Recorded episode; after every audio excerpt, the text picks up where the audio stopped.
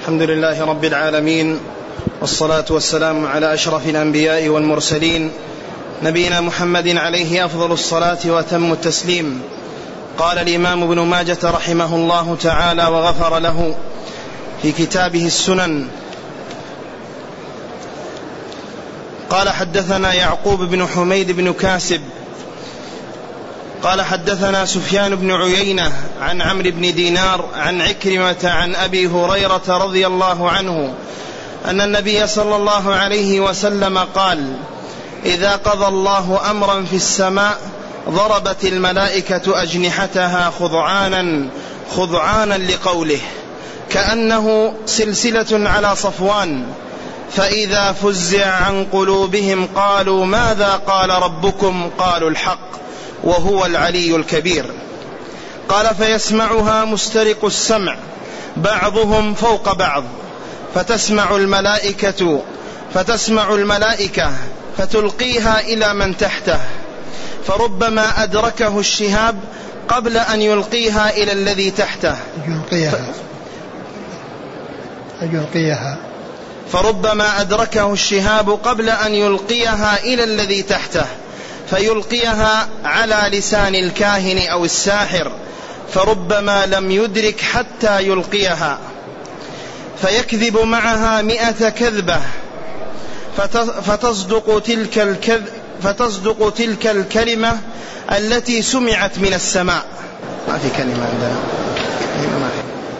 بسم الله الرحمن الرحيم. الحمد لله رب العالمين وصلى الله وسلم وبارك على عبده ورسوله نبينا محمد وعلى آله وأصحابه أجمعين. ما في أما بعد فهذا الحديث من الأحاديث التي أوردها الإمام ماجه رحمه الله في باب ما أنكرت الجهمية وهو يتعلق بكلام الله عز وجل وأن الله تعالى متكلم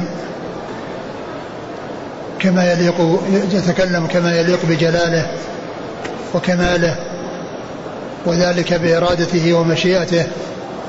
يتكلم بما شاء كيف شاء وكيف شاء على وجه يليق به.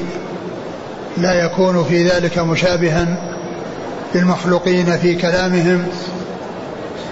فالله عز وجل لا يشبهه شيء من خلقه لا في ذاته ولا في صفاته وكذلك لا يشبه أحدا من الخلق.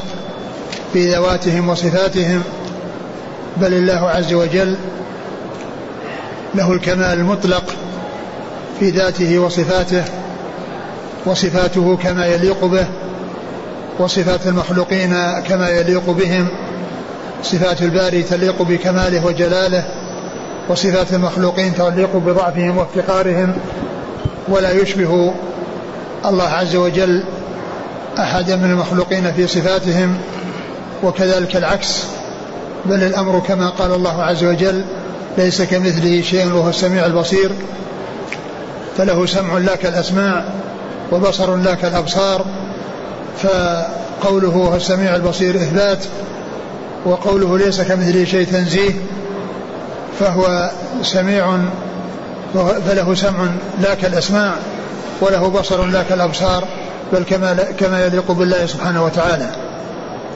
والحديث سيق كما سيق غيره من الأحاديث في إثبات صفة الكلام الله عز وجل وأن الله تعالى يتكلم بالوحي وأن جبريل يسمع كلام الله من الله وكذلك سمعه موسى عليه الصلاة والسلام ليلة المناجاة وكذلك أيضا سمعه نبينا محمد عليه الصلاة والسلام ليلة المعراج. ويسمعها الجنة إذا دخل الجنة ويسمعه ما شاء الله عز وجل من خلقه. إذا قضى الله يقول إذا قضى الله الأمر في السماء يعني مما يقضيه سبحانه وتعالى ويتكلم به وإذا قضى الله الأمر في السماء ضربت الملائكة بأجنحتها خضعانا لقوله كأنه سلسلة على صفوان.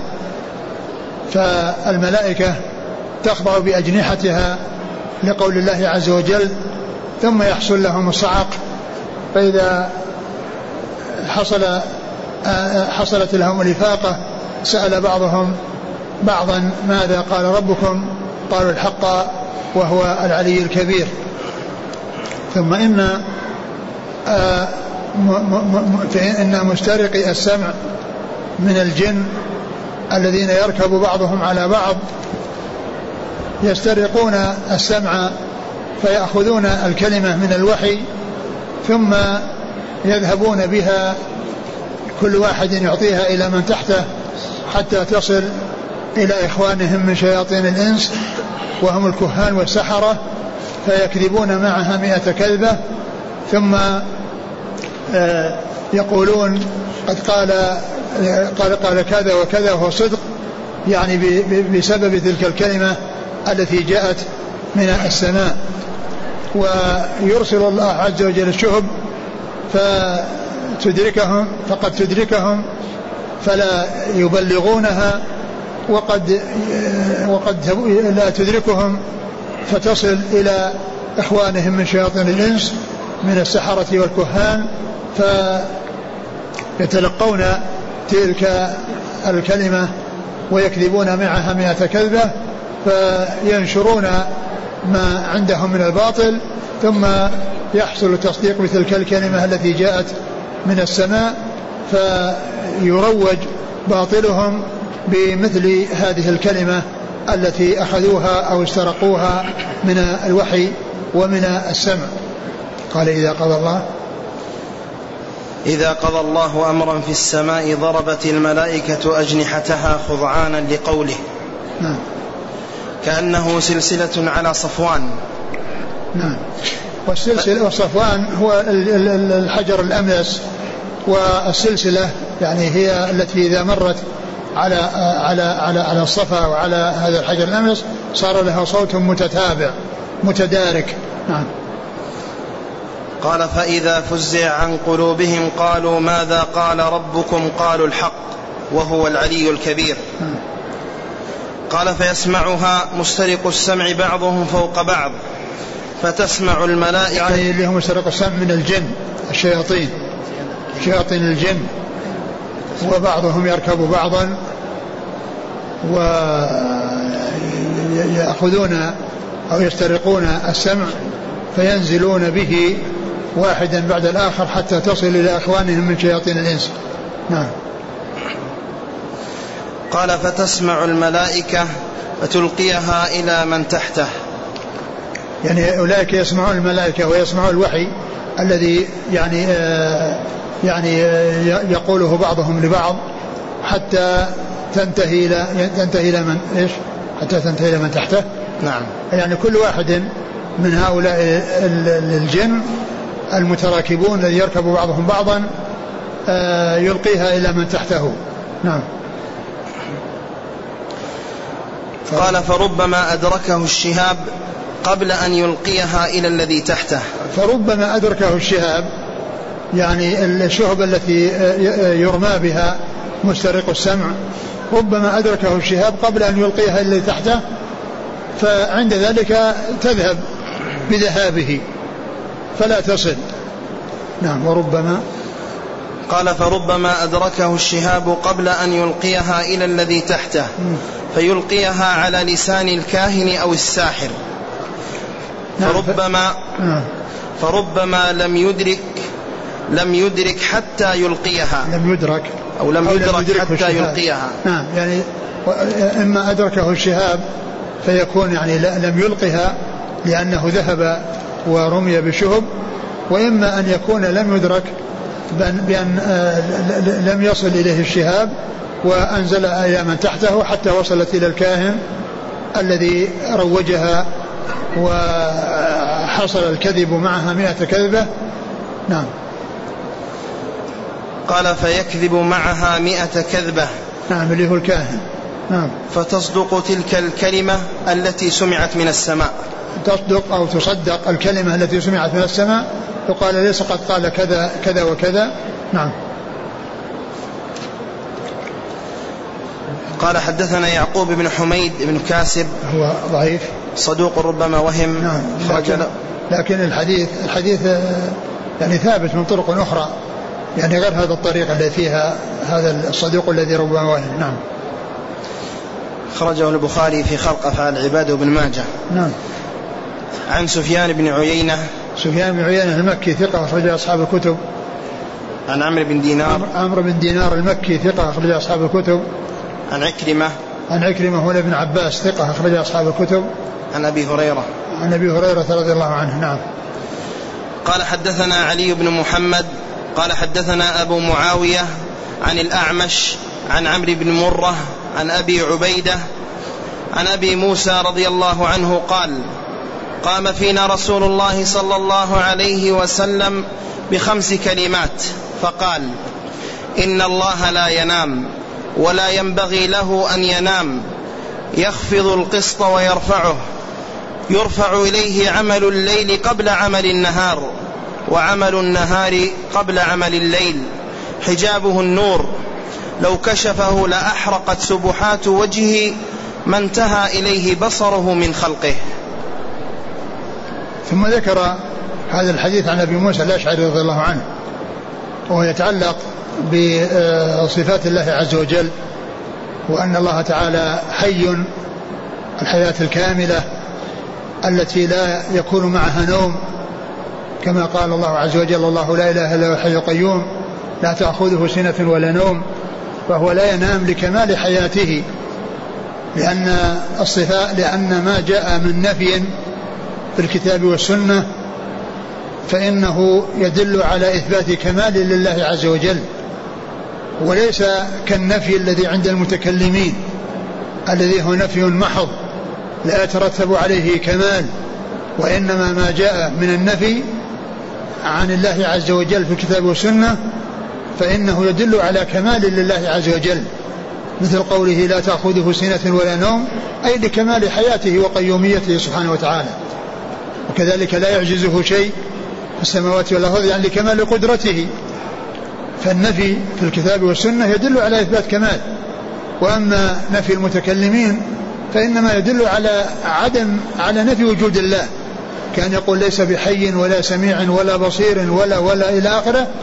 هذا لا ليس فيه إثبات كمال وإنما فيه نفي للمعبود كما قال ذلك ابن عبد البر في كتابه التمهيد أن الجهمية الذين ينفون الصفات يصفون المثبتة المثبتة لها بأنه مشبهة ثم قال وهم عندما نقر بها نافوا للمعبود وهم عندما نقر بها نافوا للمعبود يعني لا وجود للمعبود وهذه نتيجة نفي الصفات عن الله عز وجل مؤداها ومنتهاها أنه لا وجود لله عز وجل لأنه لا يتصور وجود ذات مجردة من جميع الصفات. لا يتصور وجود ذات مجردة من جميع الصفات. إن الله لا ينام ولا ينبغي له أن ينام. يعني لا يقع له النوم ولا يحصل له النوم ولا يصلح ولا ويستحيل أن يحصل له ذلك. يعني ما ينبغي يعني لا ينام لا يحصل له النوم ولا ولا ولا يكون ولا يحصل أو لا ويستحيل أن أن يحصل ذلك لله سبحانه وتعالى لكمال حياته وكمال قيوميته سبحانه وتعالى. فإذا فيه إثبات آه، صفة الحياة الكاملة لله سبحانه وتعالى. نعم لا, لا ينام ولا ينبغي له قام فينا رسول الله صلى الله عليه وسلم بخمس. يعني قام فيهم يعني خطيبا بخمس كلمات يعني التي هي يعني جمل يعني جمل بخمس كلمات يعني بخمس جمل لأن الجملة يطلق عليها كلمة مثل ما قال كما جاء في الأحاديث وكما جاء في كما جاء في القرآن والسنة كلا إنها كلمة هو قائلها ومن ورائهم برزخ لا يبعثون وكذلك كلمتان حبيبتان للرحمن خفيفتان على اللسان ثقيلتان في الميزان سبحان الله وبحمده سبحان الله العظيم أصدق كلمة قالها لبيد شو ألا كل شيء ما خلا الله باطل فإن الكلمة يراد بها الكلام. كما يقول الإمام, الإمام يقول ابن مالك في أول الألفية عن الكلام يقول واحدة كلمة والقول عم وكلمة بها كلام قد يؤم. يعني وكلمة بها كلام قد يؤم يعني قد يقصد بالكلمة الكلام. قد يقصد بالكلمة الكلام. ف إن الله لا ينام ولا ينبغي له أن ينام. يخفض القسط ويرفعه. يخفض يخفض القسط ويرفعه. يعني الله سبحانه وتعالى عدل. يخفض القسط ويرفعه فيرفع أقواما ويضع آخرين وترفع إليه الأعمال وتنزل منه الأرزاق سبحانه وتعالى. يخفض القسط ويرفعه.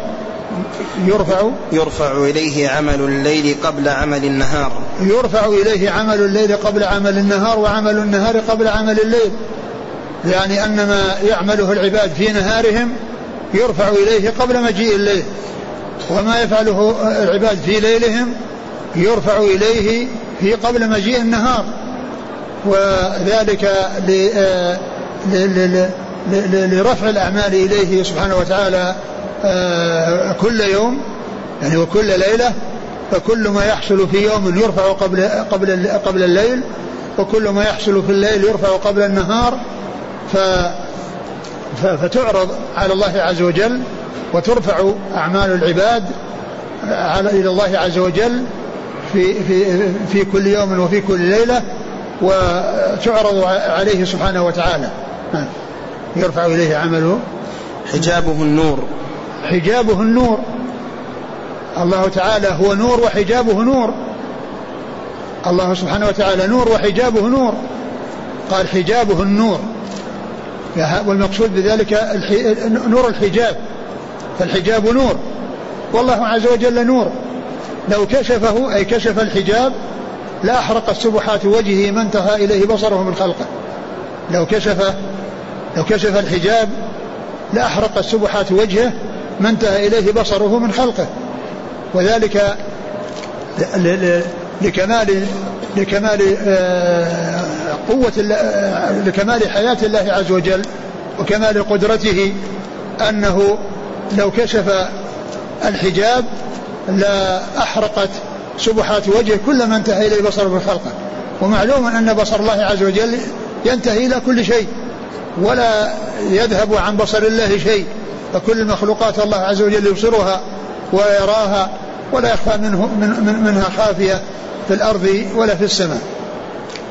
ومن المعلوم أنه في الدنيا آه لا يستطيع آه أحد النظر إليه لأن الله سبحانه وتعالى شاء ألا يرى إلا في الدار الآخرة. ولهذا موسى عليه الصلاة والسلام لما طلب الكلام لما طلب الرؤية بعد أن حصل له الكلام قيل له لن تراني ولكن انظر إلى الجبل فإن استقر مكانه فسوف تراني. فلما تجلى رب الجبل جعله دكا. يعني جعله دكا يعني فساخ واندك وتلاشى. ف ف ال ال قال لو لو كشفه وأما في الدار الآخرة فإنه يقدر عباده المؤمنين ويعطيهم من القوة في أبصارهم ما يستطيعون رؤيته. وهو يكشف الحجاب ويرونه كما مر في حديث صهيب آه، آه، حيث جاء فيه أن إن لله وعدا يريد أن ينجزكموه قالوا ألم يثقل موازيننا وبيض وجوهنا ويدخلنا الجنة ويعيدنا من النار؟ قال فيكشف الحجاب فينظرون إليه فلا فلا يجدون يعني شيئا أكمل من هذا الشيء الذي حصل لهم وهم ينظرون إليه ينسون ينسون عند الرؤية إليه كل نعيم حصل لهم في, في الجنة لأن رؤية الله عز وجل أكمل نعيم. فإذا في الدار في الدنيا لما تجلى ربه الجبل جعله دكا. وأما في الآخرة فإن الله يعطي الناس من القوة في أبصارهم ما يتمكنون به من رؤية الله سبحانه وتعالى. حجابه النور لو كشفه أي كشف الحجاب الذي هو نور. وهذا النور هو الذي رآه النبي صلى الله عليه وسلم ليلة المعراج لما قيل هل رأيت ربك؟ قال رأيت نورا. يعني رأى نور الحجاب. ولم يرى الله سبحانه وتعالى لأن رؤية الله عز وجل أكمل نعيم في الجنة وشاء لا تحصل في الحياة الدنيا وإنما تحصل في الآخرة بعد الموت. كما قال عليه الصلاة والسلام في الحديث الذي رواه مسلم في صحيحه إنكم لن تروا ربكم حتى تموتوا. إنكم لن تروا ربكم حتى تموتوا. نعم.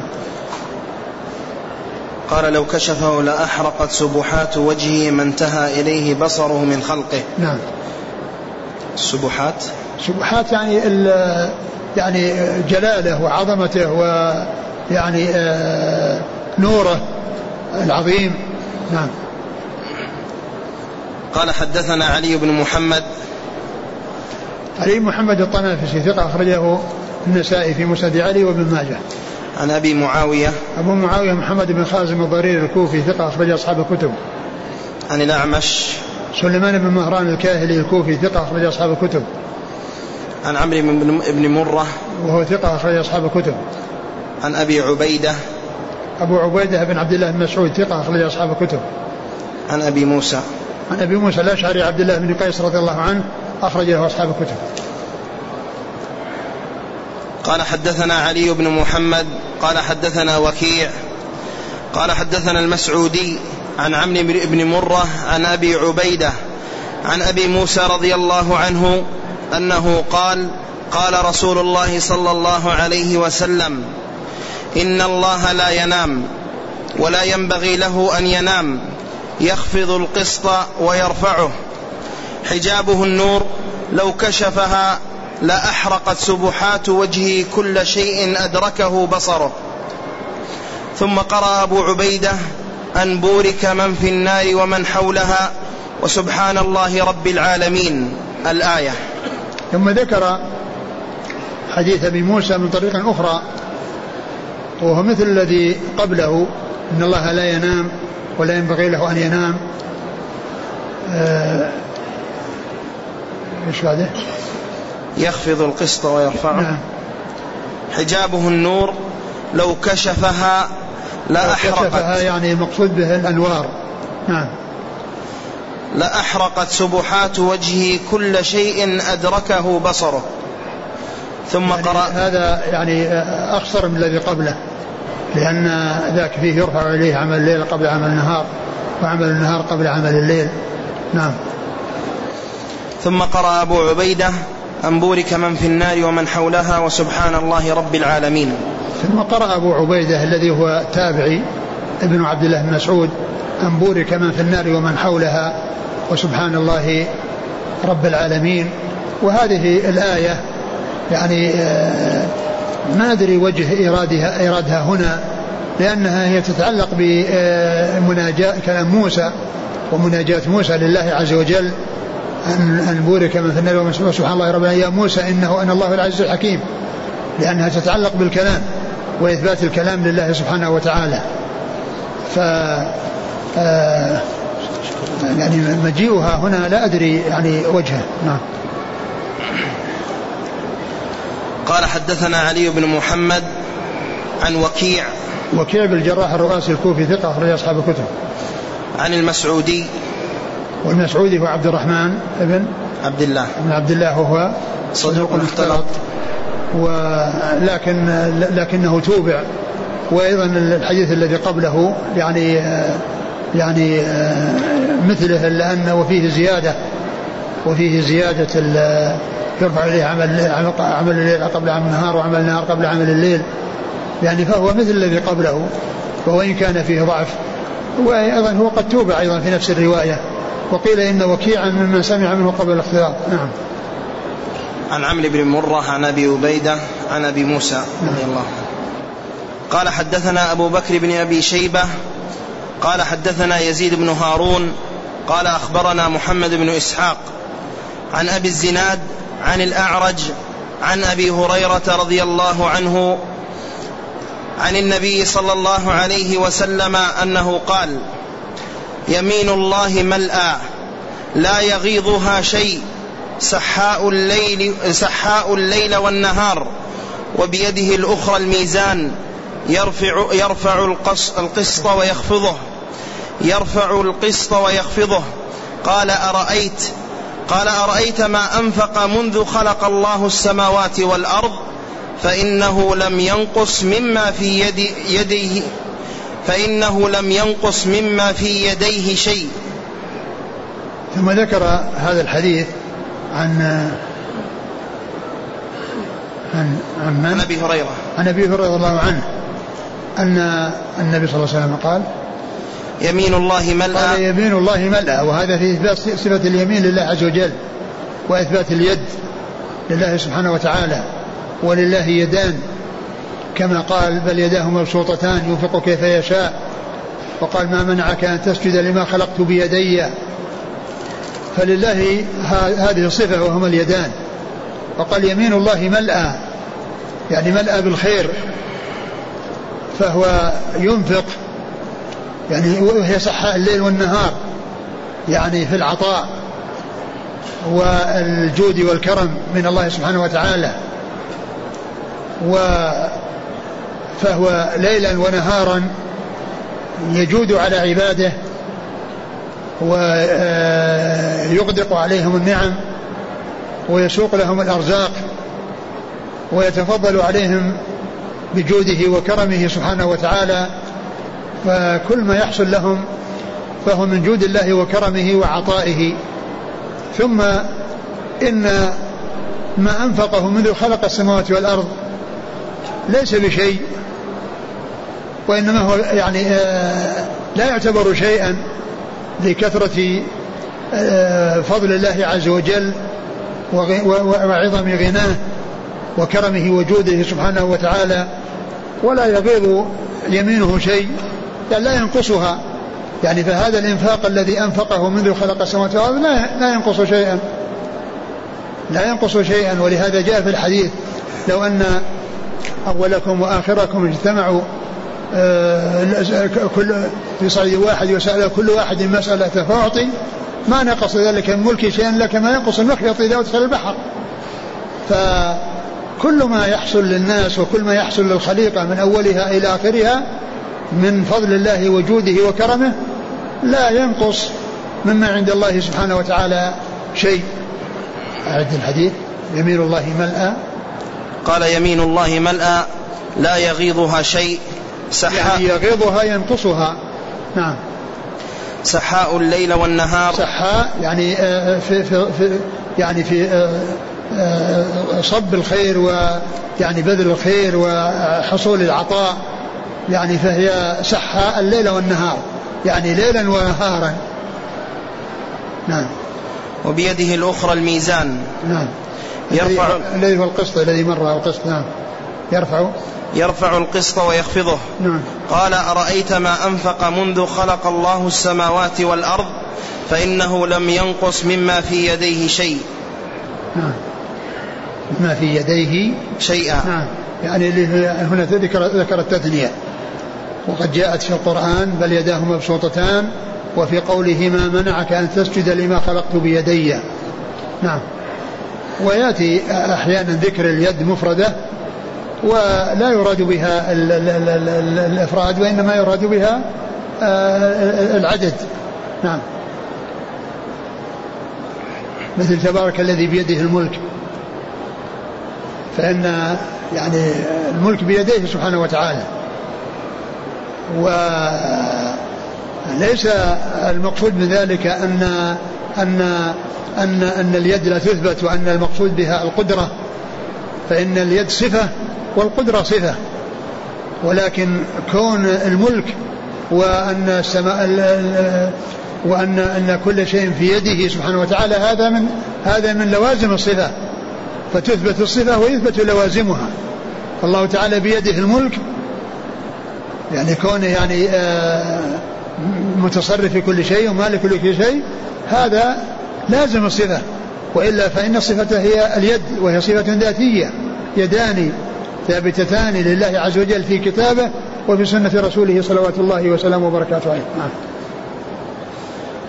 قال حدثنا أبو بكر بن أبي شيبة ثقة أخرج أصحاب الكتب إلا الترمذي. عن يزيد بن هارون الواسطي ثقة أخرج أصحاب الكتب.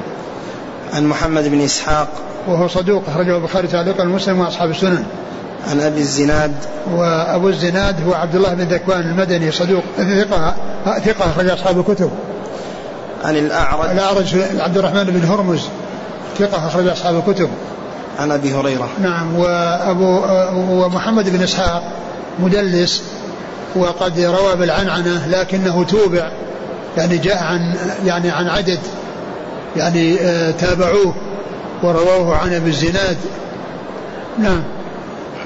قال حدثنا هشام بن عمار ومحمد بن الصباح قال حدثنا عبد العزيز بن أبي حازم قال حدثني أبي عن عبيد الله بن مقسم عن عبد الله بن عمر رضي الله عنهما أنه قال سمعت رسول الله صلى الله عليه وسلم وهو على المنبر يقول يأخذ الجبار سماواته وأرضه بيده وقبض بيده فجعل يقبضها ويبسطها ثم يقول أنا الجبار.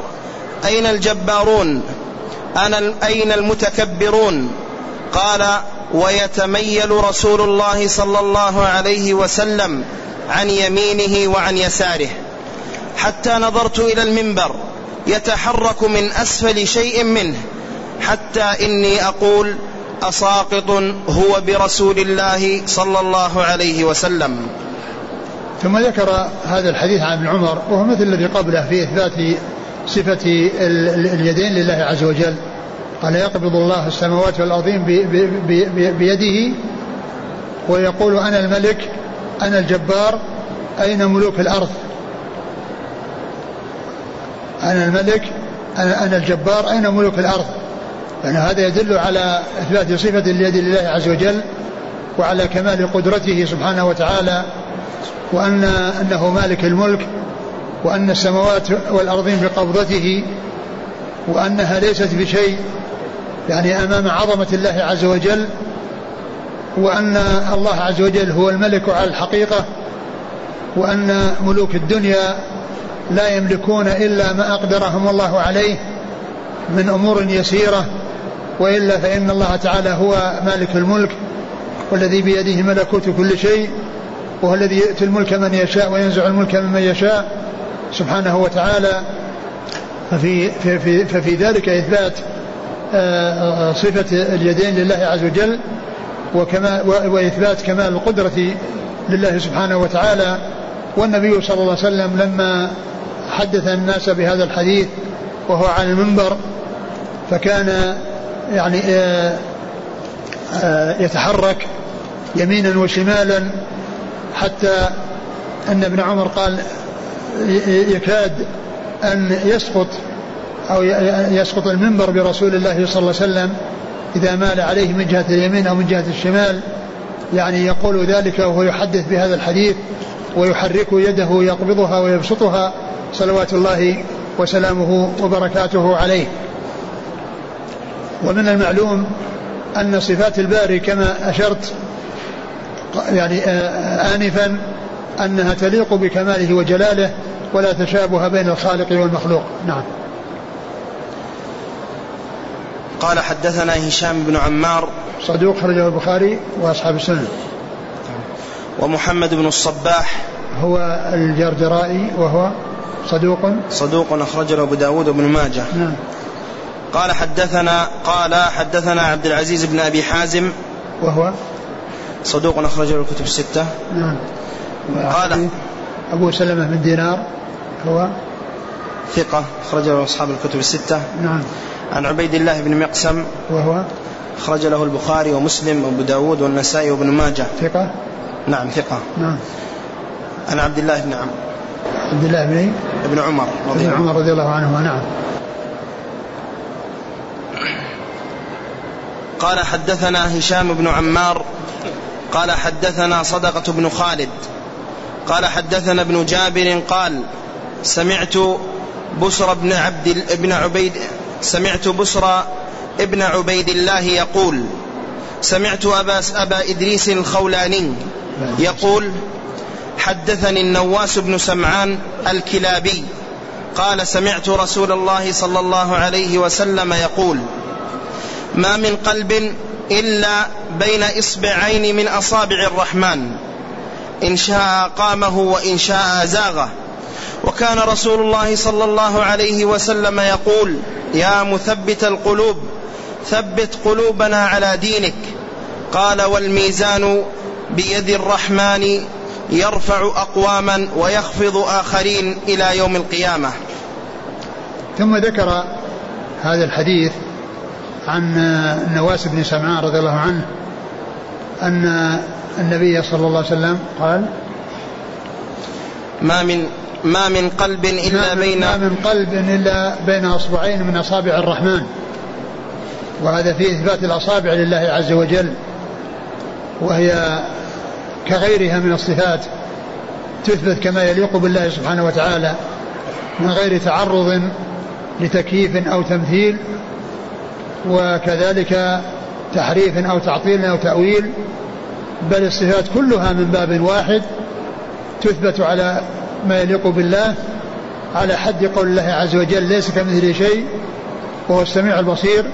فجميع صفاته يقال فيها ما يقال في البعض الآخر أن في في يقال في بعضها ما يقال في بعضها أي أن أنها كلها تثبت على ما يليق بالله.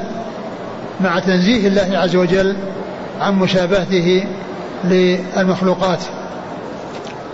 آه ثم قال وكان قال وكان رسول الله صلى الله عليه وسلم يقول يا مثبت القلوب ثبت قلوبنا على دينك. وهذا أيضا من دعاء النبي عليه الصلاة والسلام.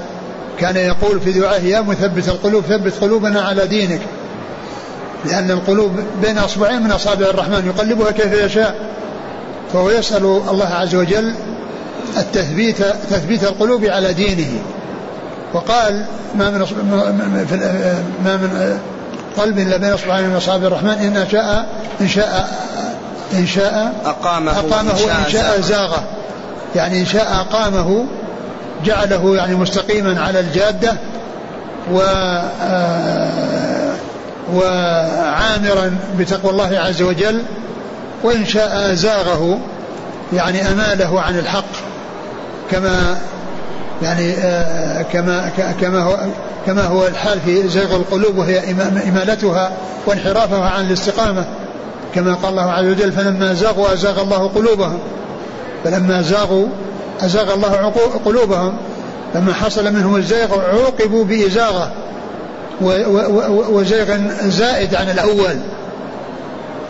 فالسيئة تجر إلى السيئة كما أن الحسنة تجر إلى الحسنة ومن الثواب على الحسنة الحسنة بعدها ومن العقوبة على السيئة الابتلاء بسيئة بعدها إن شاء أقامه وإن شاء زاغه إن شاء أقامه بحيث كان مستقيما على طاعة الله وعلى ما شرع الله أو زائغا عن الحق والهدى مائلا عنه إلى الطرق الأخرى المجانبة للطريق المستقيم. كما قال الله عز وجل وأن هذا صراطي مستقيما فاتبعوه ولا تتبعوا السبل فتفرق بكم عن سبيله. لأن الثبوت على الصراط المستقيم هو الاستقامة استقامة القلب.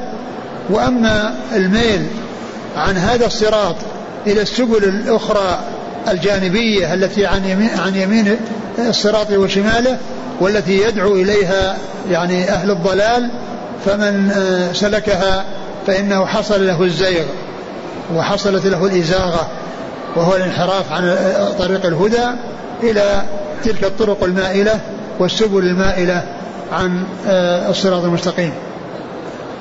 نعم. قال والميزان بيد الرحمن يرفع أقواما ويخفض آخرين إلى نعم يوم القيامة. والميزان بيد الرحمن يخفض أقواما ويرفع آخرين إلى يوم القيامة. يعني يخفض ويرفع. كل يوم هو في شأن يرفع أقواما ويخفض آخرين. وكل ذلك ب يعني يحصل بتوفيق الله عز وجل وعدله سبحانه وتعالى. فما حصل من خير فهو بفضله وما حصل من غير ذلك فهو بعدله سبحانه وتعالى. ف و, و, و وقد قال النبي صلى الله عليه وسلم في الحديث الذي رواه عمر بن الخطاب رضي الله عنه قال عليه الصلاة والسلام إن الله يرفع بهذا الكتاب أقواما ويضع بآخرين. إن الله يرفع بهذا الكتاب أقواما ويضع بآخرين. يعني معناه يرفع أحد بلزوم طريق الهدى ويخفض آخرون بانحرافهم عن طريق الحق والهدى. قال حدثنا هشام بن عمار. نعم. بعد قال حدثنا صدقة بن خالد. هو؟ ثقة أخرجه البخاري وأبو داود والنسائي وابن ماجه. نعم. عن عن ابن جابر. عبد الرحمن بن يزيد بن جابر وهو؟ ثقة أخرج له أصحاب الكتب. نعم. قال عن عن بسر بن عبيد الله وهو ثقة أخرج له. أصحاب الكتب. نعم. عن أبي إدريس الخولاني. وهو ثقة أخرج أصحاب الكتب. عن النواس بن سمعان رضي الله عنه. صحابي أخرج له أصحاب الكتب. البخاري في الأدب المفرد ومسلم وأصحاب السنن. نعم. قال حدثنا أبو كريب محمد بن العلاء. قال حدثنا عبد الله بن إسماعيل عن مجالد عن أبي الوداك عن أبي سعيد الخدري رضي الله عنه أنه قال قال رسول الله صلى الله عليه وسلم إن الله ليضحك إلى ثلاثة للصف في الصلاة وللرجل يصلي في جوف الليل وللرجل يقاتل أراه قال خلف الكتيبة. ثم ذكر هذا الحديث هو فيه إثبات الضحك لله عز وجل. وقد سبق أن مر أحاديث في إثبات الضحك لله عز وجل. وهذا الحديث ضعيف ضعيف الإسناد لكن إثباته في صفة الضحك ثابت في غيره من الأحاديث. وقد مرت قد مر بعضها عند ابن ماجه. وهذه الصفات الثلاث يعني قال إيش؟ يضحك لثلاثة. للصف في الصلاة؟ للصف في الصلاة. يعني كون كون الناس يصفون صفوفا فإن الله يضحك لذلك. وللرجل آه، يقوم الليل وللرجل آه، يقاتل خلف الكتيبة. يعني يقاتل خلف الكتيبة. يعني الكتيبة هي الجيش أو القطعة من الجيش. يعني آه، يقاتل وراءها يعني ف يعني لأن من من الناس من يكون في في في في في, في, في المقدمة ومنهم من يكون في الساقة ومنهم من يكون في الميمنة ومنهم من يكون في الميسرة ومنهم من يكون في الوسط الجيش يكون يعني مكون من خمسة ولهذا يقال يقال له الخميس لأنه له آه، مقدمة ومؤخرة وجانبان ووسط وجانبان ووسط فهو يكون وراء الكتيبة يعني أنه في الساقة. ومعلوم أن الذي يكون في الساقة يعني يكون إذا أراد أحد أن ينهزم آه، أو أراد أن يفر فإنه يعمل على صده وعلى أن يستمر يعني في آه، يعني في في القتال وألا يحصل فرار يؤدي إلى انهزام. المسلمين ولكن الحديث كما عرفنا ضعيف وإثبات الضحك لله عز وجل ثابت في غيره. نعم. قال حدثنا أبو كريب. ومحمد بن العلاء ثقة أخرج أصحاب الكتب. عن عبد الله بن إسماعيل. وهو مجهول أخرج له. الترمذي وابن ماجه. نعم. عن مجالد. وهو ليس بالقوي أخرج له. مسلم وأصحاب الكتب. نعم. أصحاب السنن. نعم. قال مسلم مقرون يعني ليس مستقلا نعم. عن أبي الوداك. هو؟ صدوق يهم أخرج له مسلم أبو داود والترمذي والنسائي وابن ماجه. نعم. عن أبي سعيد الخدري رضي الله عنه. وسعد بن مالك بن سنان أحد السبع المكثرين من حديث رسول الله صلى الله عليه وسلم.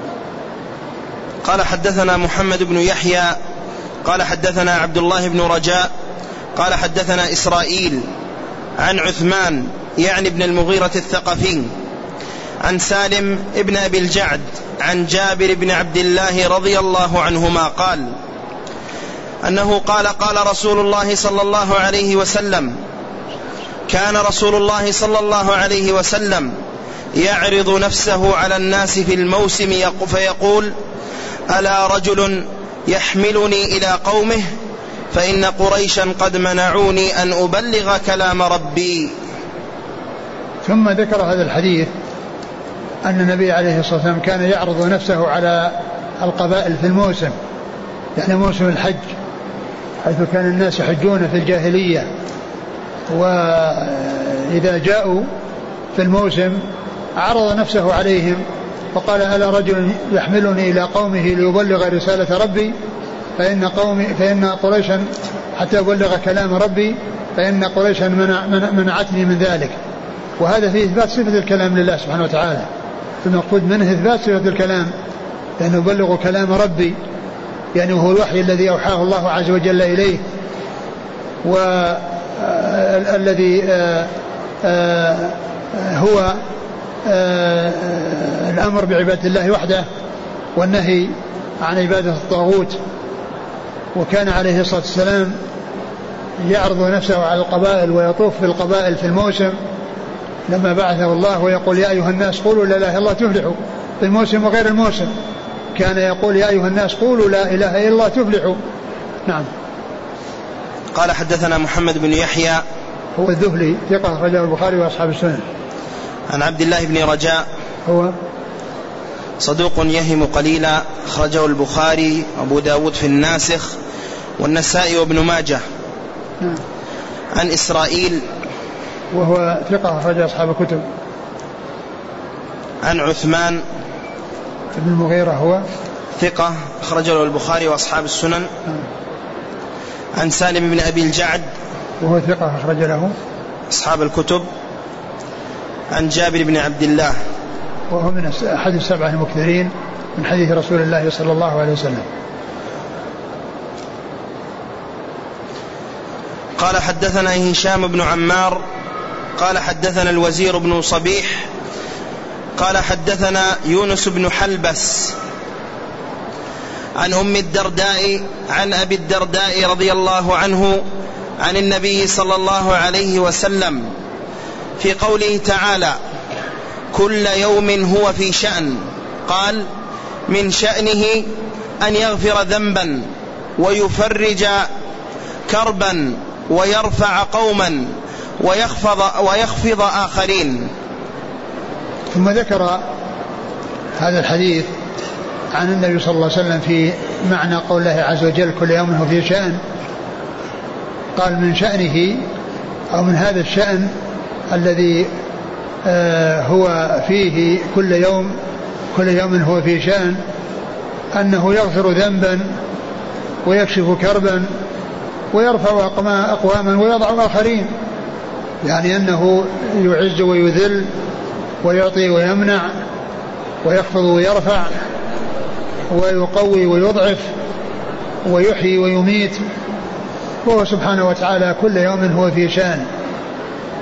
وهذا من من من من الامثله من أمثلة ما آه، يدخل تحت قوله كل يوم هو في شأن. ذكر هذه الأمثلة وهي أنه يغفر ذنبا ويكشف كربا ويرفع اقواما ويضع آخرين. فهذا من مما يسمى بالتفسير بالمثال. التفسير بالمثال.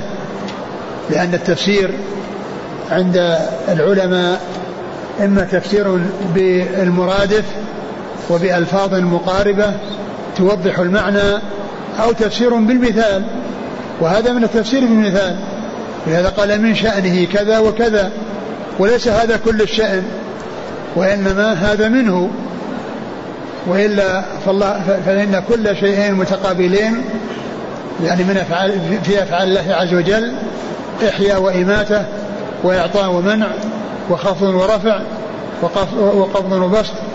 كل ذلك من شأن الله سبحانه وتعالى. نعم. قال حدثنا هشام بن عمار نعم. بعده. عن الوزير بن صبيح. الوليد بن صبيح هو مقبول. مقبول. نعم. مقبول. أخرج له ابن ماجه. نعم. ويونس بن حلبس هو ثقة أخرج له أبو داود والترمذي وابن ماجه. نعم. عن أم الدرداء. أم الدرداء هي التابعية واسمها هجيمة وهي ثقة أخرجها أصحاب الكتب. وأم الدرداء الأخرى صحابية وليس لها رواية في الكتب الستة. وإذا جاء ذكر أم الدرداء في الرواة فالمراد بها التابعية واسمها هجيمة. وأما الصحابية واسمها خيرة فإنه لا رواية لها. يعني في الكتب الستة ليس لها رواية. عن أبي الدرداء رضي الله عنه وحديثه أخرجه أصحاب الكتب الستة.